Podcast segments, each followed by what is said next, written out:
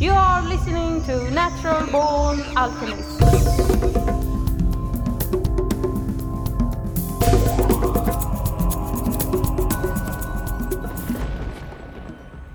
Welcome to episode number one hundred eighty-eight of the Natural Born Alchemist podcast. My name is Alex and I'll be your host. In this episode, we are going to focus a bit more directly on the wonderful art of alchemy. But before we get this show on the road, I just want to say that you can support the podcast by becoming a patron.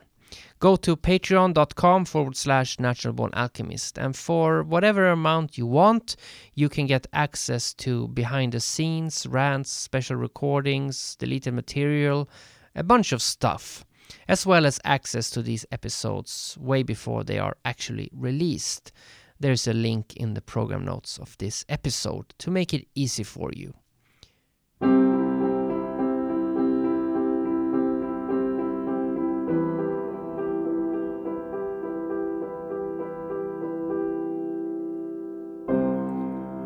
want to thank Cora and Joseph for becoming patrons.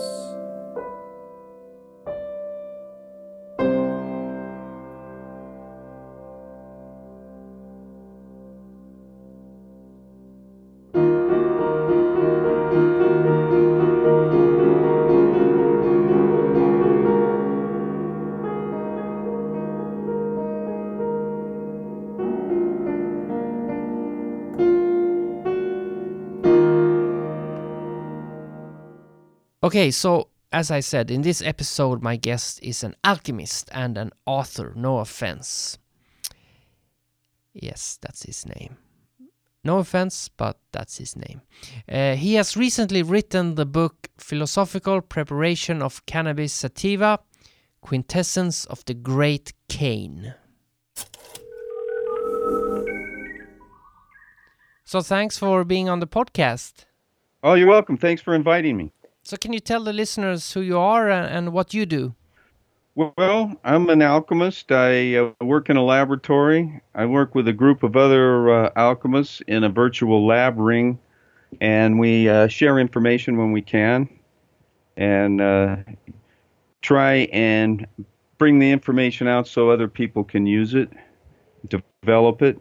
You work a lot in the lab. What in alchemy, there and there might be listeners who are not that familiar with all the details, but uh, are you working in in uh, in the lab with uh, only plants or minerals or or all of it? Well, I work with, with all of it. It's uh, just a matter of how uh, you would divide up the plants, the animals, and the minerals. And uh, yes, I work with mineral plants, not so much uh, animals. Do you connect it with any spiritual alchemy work when you do a lab work? Uh, yes, definitely. It's to me, it's all part of the same process. There's uh, the philosophical principles and that guide you in the lab, and uh, the philosophical elements that you receive in the lab, knowing what they are and how to deal with them so that you can put them together and reassemble them in, into... Uh, Uh, well, we call them quintessence, elixirs, stones. It's a, uh, a a very therapeutic presentation of what you started with. Usually with like plants, we'll say that whatever plant you start with, whatever natural uh, therapeutic value it has, when you uh, process it alchemically, you, you refine and concentrate that power and make it useful without uh, any poisonous side effects. So what's your personal agenda when you when you do alchemy? Uh, what's your goal? Oh, my goal is to uh, stay healthy and alive as long as I can. Do you think it's possible with alchemy to achieve immortality? I think it's possible. I definitely do. There's a lot of lore written about that, and, you know, it's... It's almost, it's mostly legendary level material, but I personally uh, believe that there's no reason why we should die of old age, you know, other than, you know, the, the problems with erosion of your body parts and the collection of just too much waste material finally wears you out. Uh, there's, I believe, ways to extend it. According to the Chinese alchemists, uh, it's possible to live for a, around a thousand years in your physical body by uh, having the right uh, life practices and the right diet. But eventually, your body will give out, your physical body, and they refer to a light body, not just them, but uh, other uh, other branches of philosophy too. But in alchemy, what we do is we try to uh, awaken, awaken the light body, the uh, the subtle body. Sometimes they call it the immortal fetus. They called it uh, the Chinese, which have a, have a lot of detail about that. That's more of an inner uh, look at the the whole process of alchemy. What are your thoughts on uh, the concept of some sort of afterlife? Well, you know, afterlife is merely speculation and belief, and it would be a matter of what you what had meaning to you and what you felt like believing. Add to that whatever experience you've had with, uh, like, uh, the uh, near-death experiences are, are a good example, where people were uh, clinically dead for a while, yet during that period, they had uh, meaningful uh, experiences in their mind. Not everybody that, that ends up in that state and comes back does, but many have. And they would have, those people have stories to tell, and I would say perhaps a, a more refined or a broader understanding based upon their experience of what uh, a continuation after what appears to be the death of the body. So, if, let's say, in theory, there is an afterlife, if you live for a thousand years in the body, aren't you just wasting time to move on to the next uh, adventure? Well, that would be assuming that there's a next adventure. That would be assuming that, you know, uh, let's say reincarnation was a valid thing, and you could say, all right, I'm tired of this body, so uh, it's worn out. I'm just going to... Uh, do the best I can to the end, which, of course, there's nothing wrong with that. Everybody has to live out their life as they see fit. Now, for me, as far as alchemy and uh, the experience I was just talking about with uh, what you would maybe call a near-death experience, I've had uh, the same similar type of experience from uh, alchemical uh, exercises and the taking of a proper dose of an alchemical quintessence, opened up the same paths, only uh, cogently and not in a, a coma and without distortion.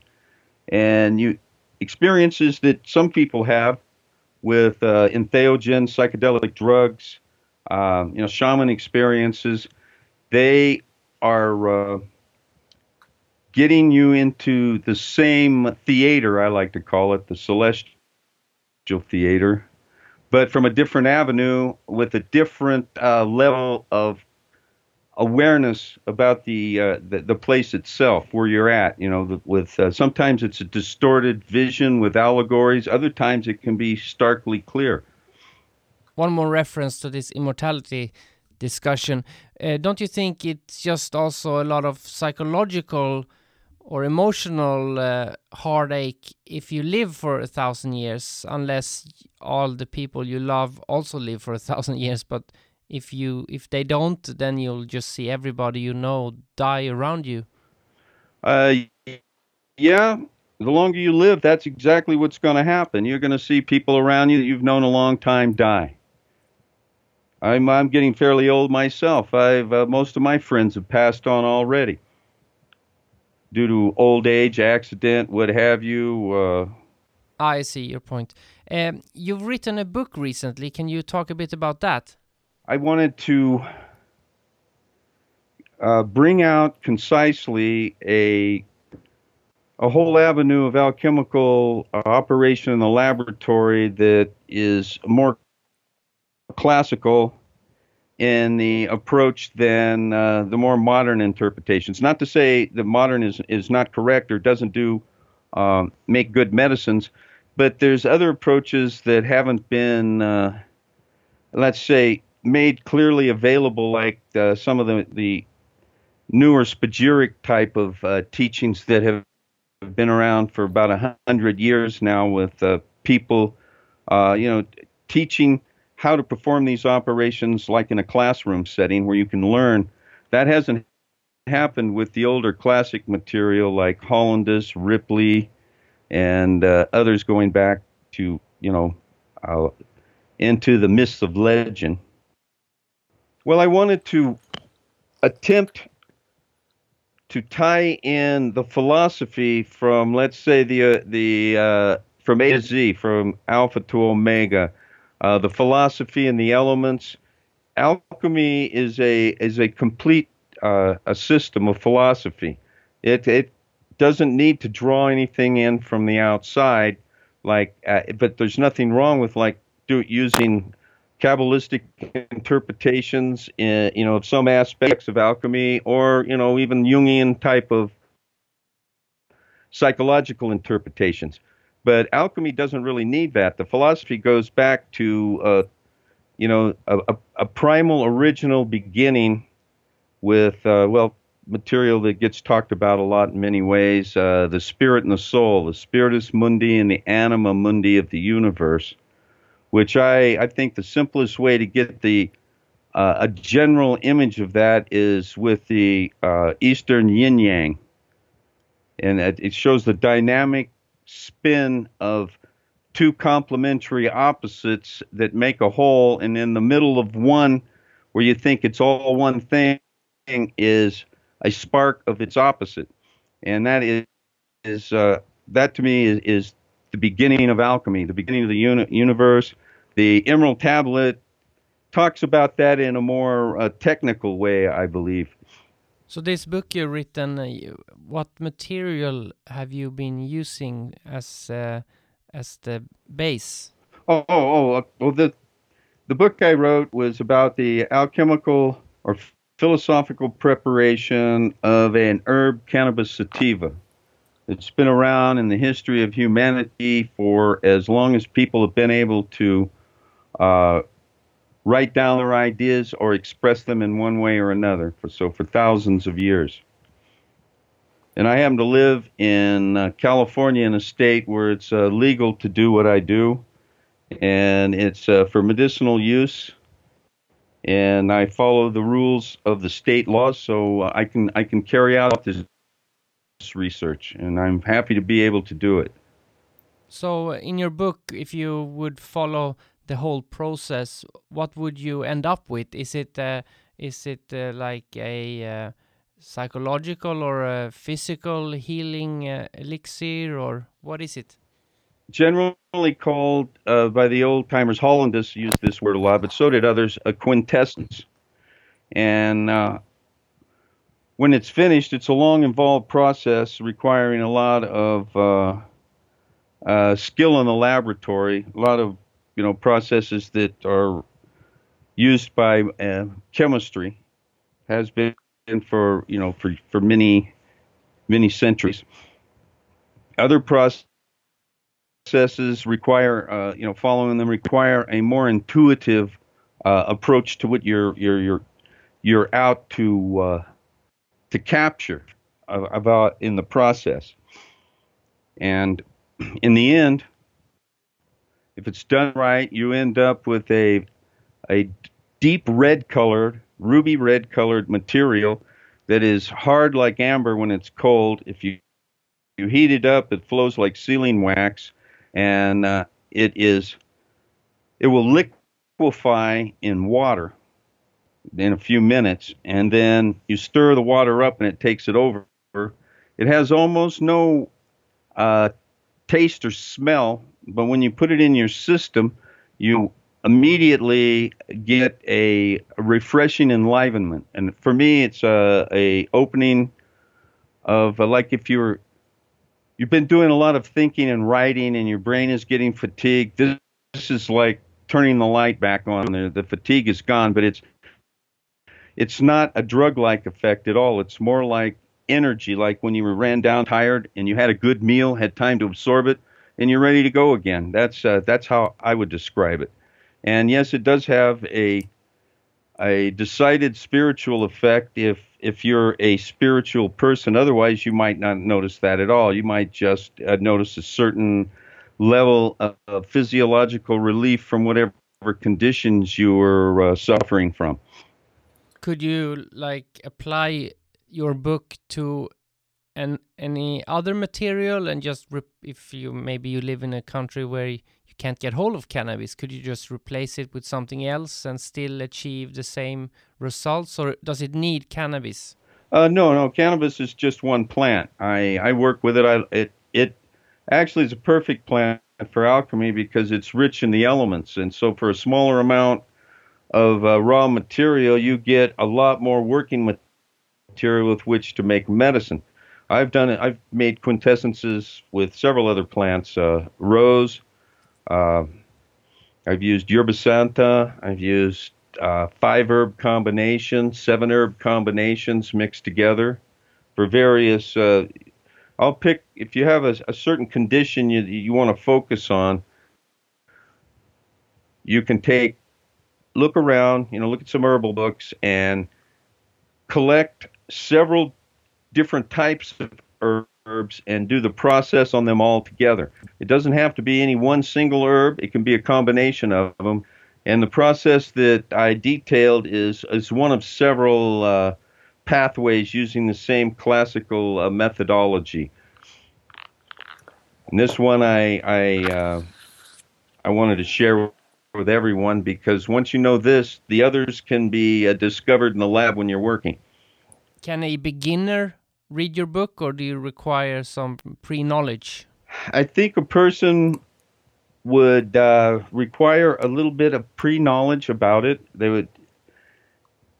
You'd have to have some uh, interest in uh, what goes on in the laboratory, and if you have that kind of interest, uh, you should be able to read it and understand what is being uh, discussed there, because all the steps are, are, are laid out um, in a simple manner that can be understood. But if you don't have like a background in some form of chemistry or, or uh, let's say, a, a, a close art craft where you had to, you know, uh, discipline yourself to working in a certain uh, way, then it might become more difficult and tedious, and, and it would require Uh, Uh, you know, more depth of understanding. It's definitely not a beginner's way to go. That would be the, uh, most of the spagyric courses would be the best way to go to get a, a handle on uh, basic laboratory work so you could move on to more complex stuff. Like uh, some of the things I talk about in here in this, and this is the old way, is uh, destructive distillation of uh, biomass, plant material.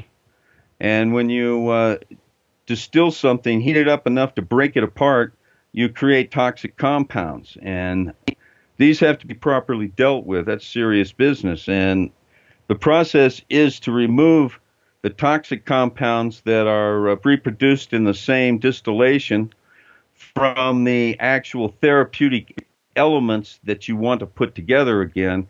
And the process of separation and purification can take months. I mean, most people who who um, dive into alchemy, it's usually from the spiritual perspective because it's fairly easy to understand, even though it might be difficult regardless. But when you go into the laboratory work, uh, it can be quite complicated, mostly due to the language of all the text that you can read. How, what would you say to people who want to, like, you know, somehow break apart the confuse, confusion and understand the, these alchemical texts more, because it's so cryptic and uh, there's a lot of weird terminology? Uh, yeah, that is, it is hard to uh, get into the proper uh, mind frame of the philosophy. And uh, you start with the three principles, body, soul, and spirit. Well, most every uh, esoteric uh, undertaking deals with those three principles, the Holy Trinity.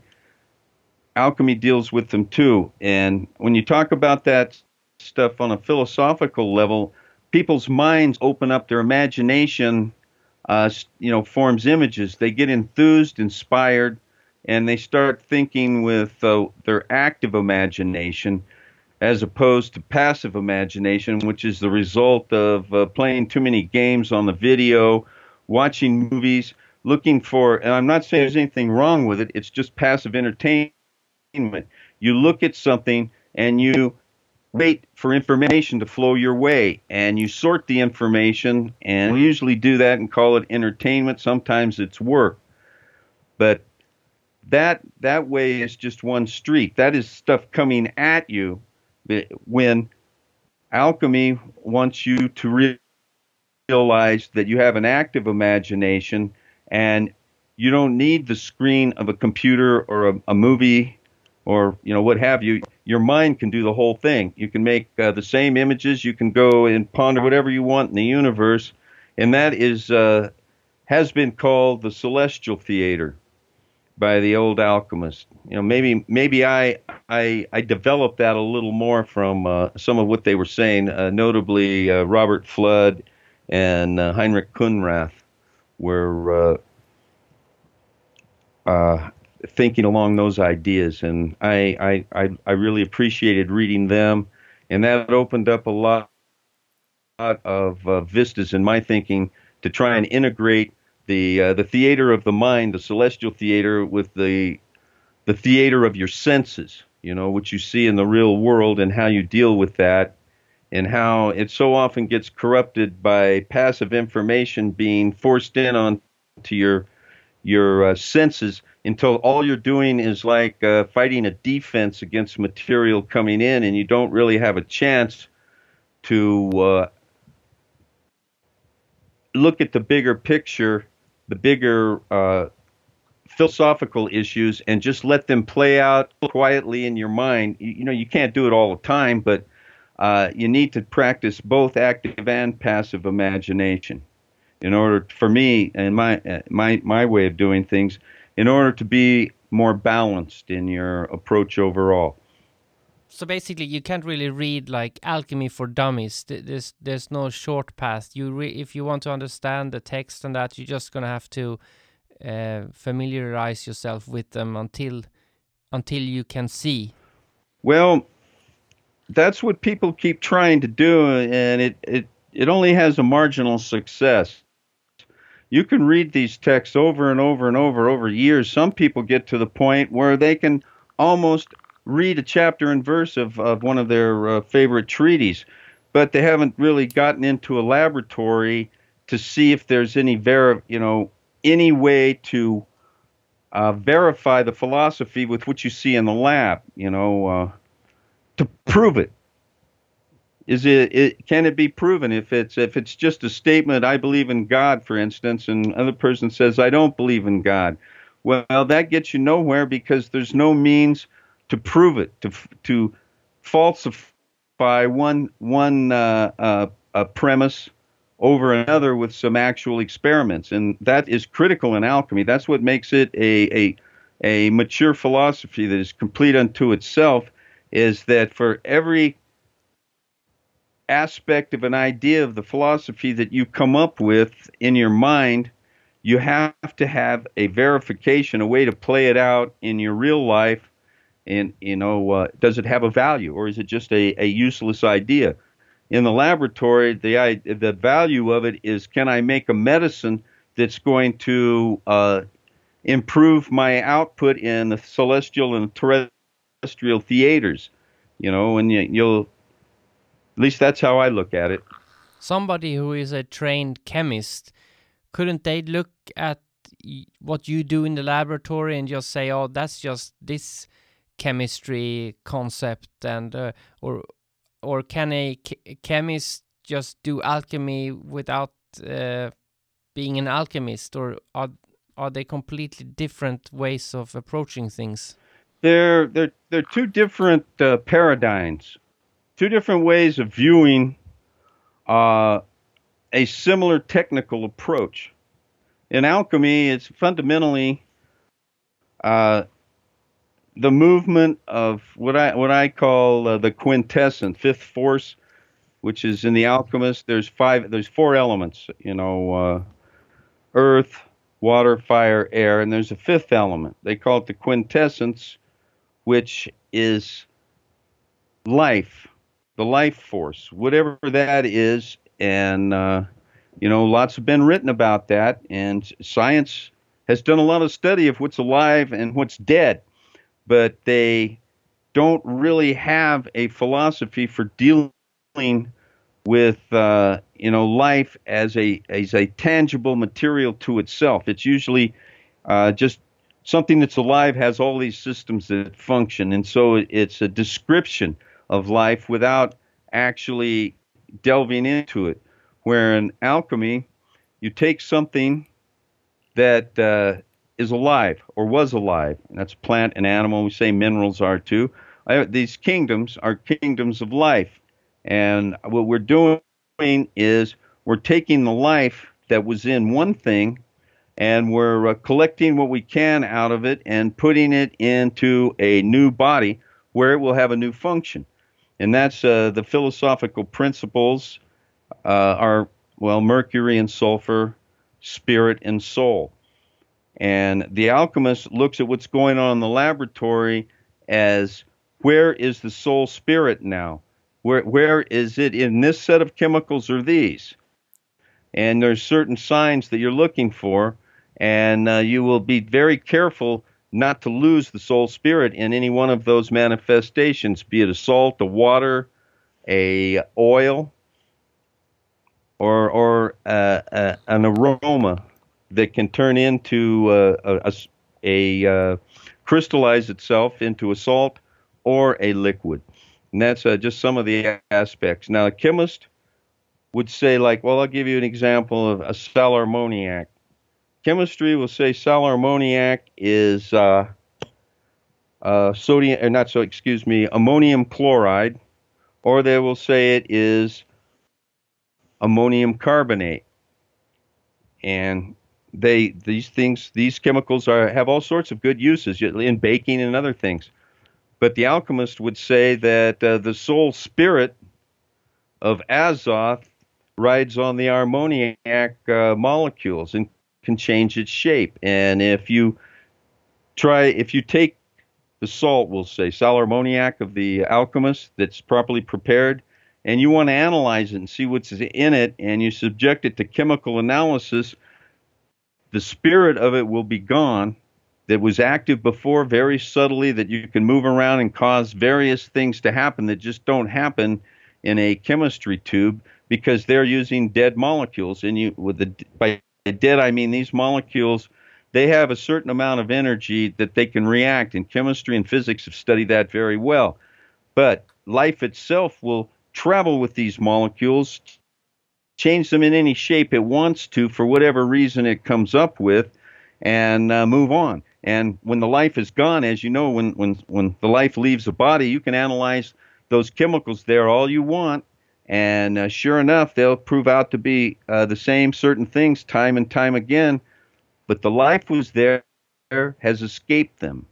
And that's what we try and ponder in alchemy, uh, the movement of the life.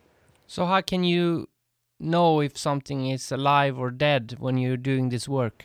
Well, I mean, you can get into, uh, you know, all sorts of uh, dark aspects of this too, like Frankenstein, uh, you know, just... Frankenstein's the story of an alchemist, really. It's well well done, and it was a search for life and where it goes, and there was some dark side material to it. I prefer to work with herbs because uh, it's it to me it, it it's it's less poisonous, more wholesome working with herbs, and you end up you have to get the same uh, the, the same. philosophical elements if you're going to like move into what we were saying earlier, uh, the mineral realm as it's been divided out, which I, I don't really see any any big difference between working, starting with uh, a plant or an animal to go to the uh, mineral, except that uh, working with uh, animal products, you get into various negative aspects that, that can haunt people. And I don't mean like ghost haunting. There's uh, blood, for example. Blood's a good uh, is is a a great candidate to use for alchemy, but it's uh, got all sorts of uh, you know these these negative aspects. Vampirism comes up, which you know is another mythology, and then you can work with urine, and uh, you can work with other parts too. But uh, most of the alchemists uh, preferred to work with uh, urine, and I think to some extent blood.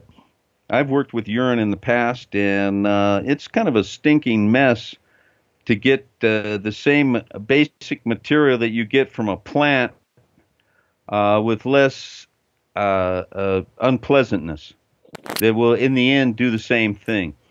Would you say that when you do a process and you get the poisonous material, is that, would you class that as dead material? Is that why it's poisonous? It's uh, it's it's virtually inert matter. It only has enough soul spirit in it to uh, manifest as dead molecules. If it had no soul spirit, it wouldn't be there at all. It would be, have collapsed out of uh, this world into the microcosm, as uh, as I see it.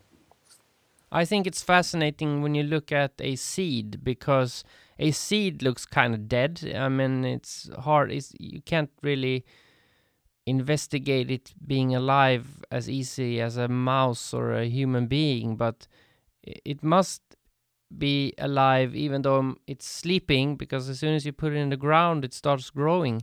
So it's like the life force in a seed must be uh, compl- very condensed, because it can become a huge tree or whatever. Yeah, exactly.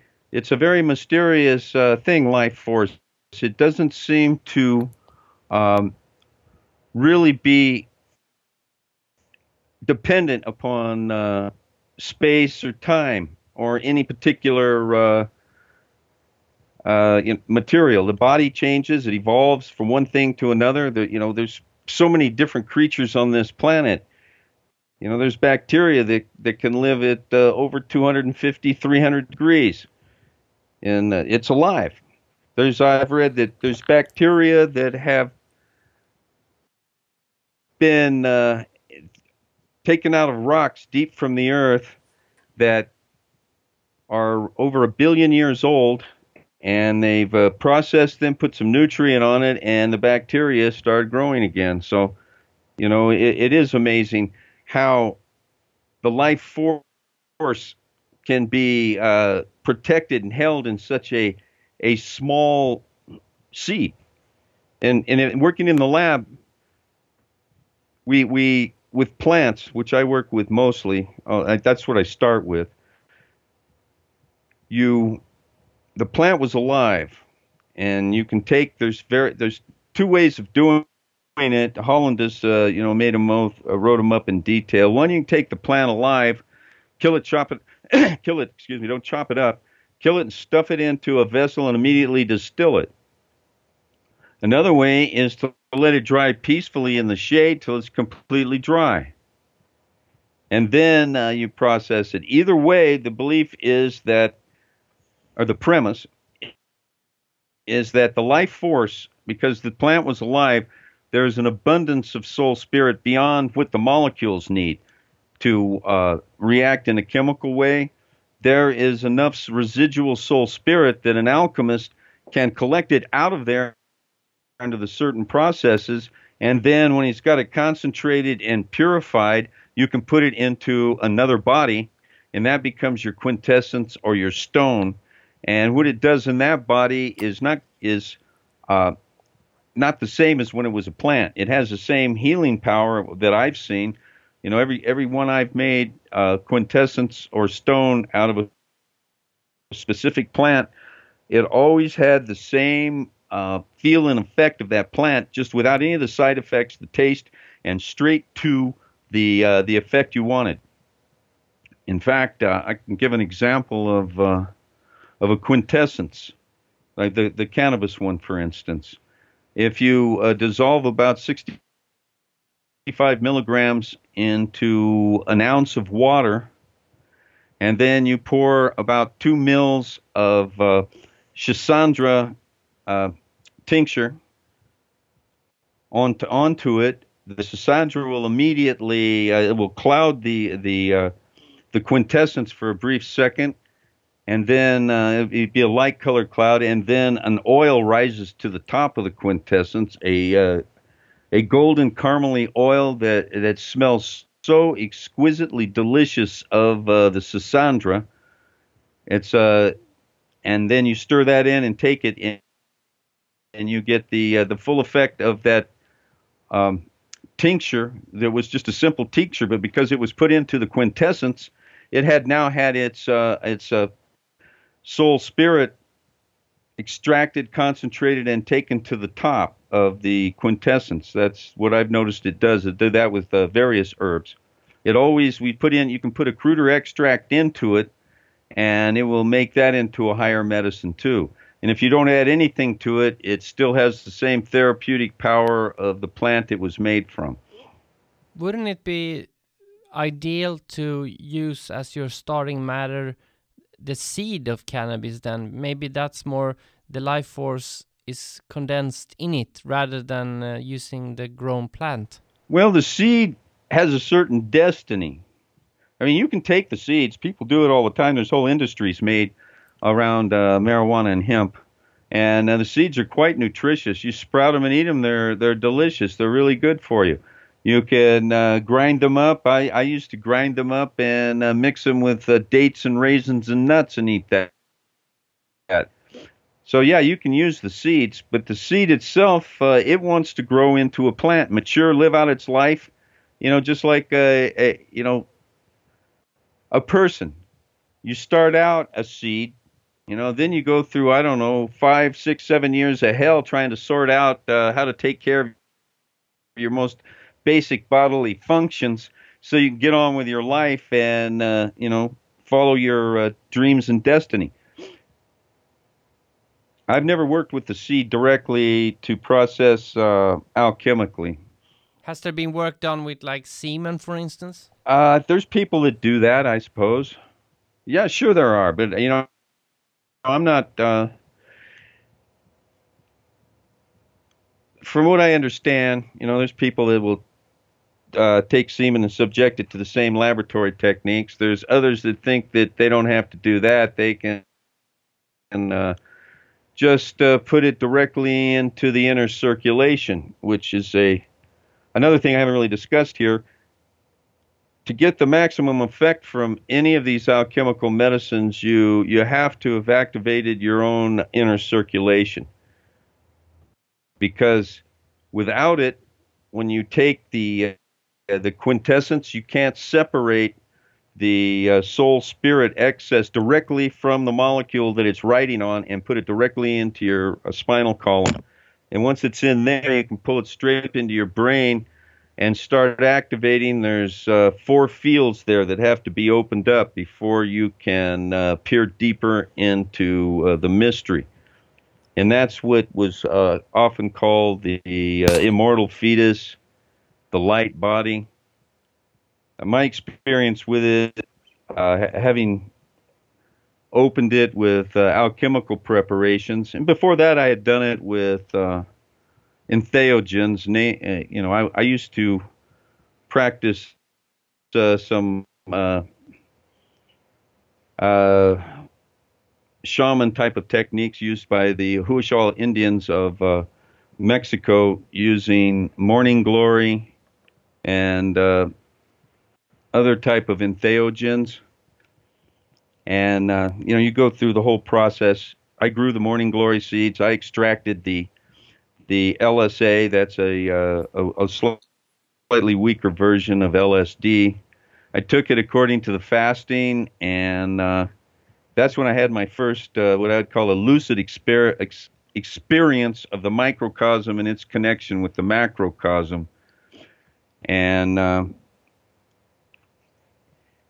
I can compare that with taking the uh, quintessence, which I made from cannabis this time. Uh, so much more control and so much more cognizance, awareness of what was going on in my body, the channels that were open, the fields that were open in the mind, and the connection between the two was just overwhelmingly uh, profound. And so I just I stick with that. I haven't used a uh, an entheogen as such in uh, many decades. I just use the alchemical preparations because they're, I can fine-tune them much better without the usual distortion that comes from a, uh, a crude herbal extract. But what about making a quintessence of the entheogen? Have you tried that? Well, I consider uh, cannabis to be an entheogen, so yes, but I haven't tried it with uh, any others, no. Yeah, that's true, and uh, the reason most people don't realize that is because they usually, when they use cannabis, they use too little of it when they smoke a joint rather than maybe a lot to have a full-on entheogenic experience, you know? Yeah, to get the entheogenic experience, uh, you would have to have a very strong form. I mean, you you can make extracts of it and take it and get the entheogenic experience, uh, very profound. In fact, you, you can experience what they... Uh, a cataleptic state, which is almost like a coma, where uh, you're perfectly aware of everything that's going on around you, but you cannot move. And you can be in a terrible panic in that state, or you can be calm and lucid and uh, have the entheogenic experience, not like uh, you know, more psychedelic material like, say, mushrooms or... Uh, Uh, L S D, which uh, for me, they always have a certain like uh, uh, amount of static, like trying to tune in a, a radio station that's just a bit uh, too far away, and you can't get quite get rid of that noise in the background. You don't get that with cannabis. So what is your book called, and where can people get it? It's uh, Philosophical Preparation of Cannabis Sativa, Quintessence of the Great Cane, and you can get it at Amazon. I uh, built the whole thing at Amazon because I, uh, I'm not out to promote books. I used to write under different names and went through the whole process, publishing, go out on the road, you know, and uh, and promote the book. This, I just honestly, I want, wanted to get the information out so that people could have it. Because if I keep it a secret and I move on to whatever I'm going to do, you know, beyond... Uh, uh, caring about here and now, I'll have taken everything with me that I knew. But if I leave something here, to me, this the process is worthwhile. I, I do it all the time. I swear by it. It's uh, keeping me alive and keeping my mind uh, sharp. And uh, I also, you know, I threw in my own, you know, quirky interpretation of uh, the gods, food of the gods, incense, the creation of uh, humans and religion and all that stuff. I, I I just put a spin on it that I've spent years seeing myself, starting like, oh, twenty years ago. I did a lot of research for a book on uh, marijuana and magic and religion. And that's when I first uh, started discovering this stuff goes way back. And these uh, these old gods, I don't know who these people were, but these these people that were around then, they thought they were real. They were scared the shit of them. They got enslaved by them, you know, and it tells a hell of a story. And so I told the story the way I think it uh, sounds the best. And, but I said it was that, you know, it's a, it's a different interpretation of the mythology. And why I did that is because the connection with cannabis and uh, the gods and the, the myths that say the gods created humans because they had a revolt among themselves because some one group got to do too much work and they revolted. So they came up with this idea of making humans. Now that's what the texts say. That's mythological text. But from that you get uh, the three major religions in the world and, you know, the whole of human uh, history where the creation is usually involves some uh, actual uh, characters, usually humanoids, that come along. I don't say that there's any proof one way or another on it. I just tell the story. And uh, it had to do with cannabis all the way. These people were growing cannabis. I and honestly, I've talked to uh, anthropologists who have said that in the times of the hunter-gatherers, where nobody had any language and they traveled in small groups, they found their ancient caches that had uh, cannabis seeds and dried bits of mushroom. And, and uh, the mushrooms, they, they say these things probably had more uh, trade value because they, uh, they, they had psychoactive value and pain-killing value. Anyway, it's been around a long time. Great. So I'll post some links to your book uh, in the program notes. Uh, thank you a lot for taking the time to be on the podcast. Well, you're welcome, and thanks for having me, and I hope uh, it made some sense to, to you. I'll post an Amazon link in the program notes for those interested in this book. Now for the track Legalize by the Rebelites. Smoke your way over to rebelites dot bandcamp dot com if you want to hear more of their music. But as suggested, it might be better to eat it rather than smoke it. Anyway, as Rumi says, there are hundreds of ways to kneel and kiss the ground. Next Sunday, regardless, we are going to get loaded with Terence McKenna. Freedom is in the mind. I say it's summertime, and it's no crime to smoke big ganja. See, I'm feeling fine. I say it's wintertime, and it's no crime to smoke big ganja. See, I'm feeling fine, and I'm a big man with a big smile. I have no problem at all. I am a big man with a big smile. When I grow me ganja talk, legalize. I've got red eyes to see through the lies. It's a gift from Jah. Legalize ganja. Legalize. I've got red eyes.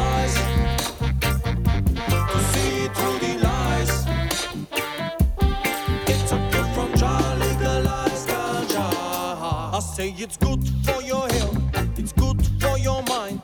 Don't cleanse your eyes and you are no more blind. I say it's good for your health, it's good for your mind. Don't cleanse your eyes and you are no more blind. The doctors they smoke it, cause they know it's alright. It's alright, man.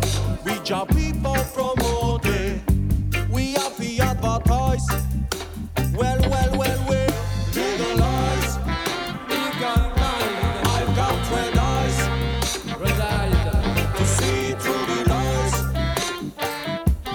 It's a gift.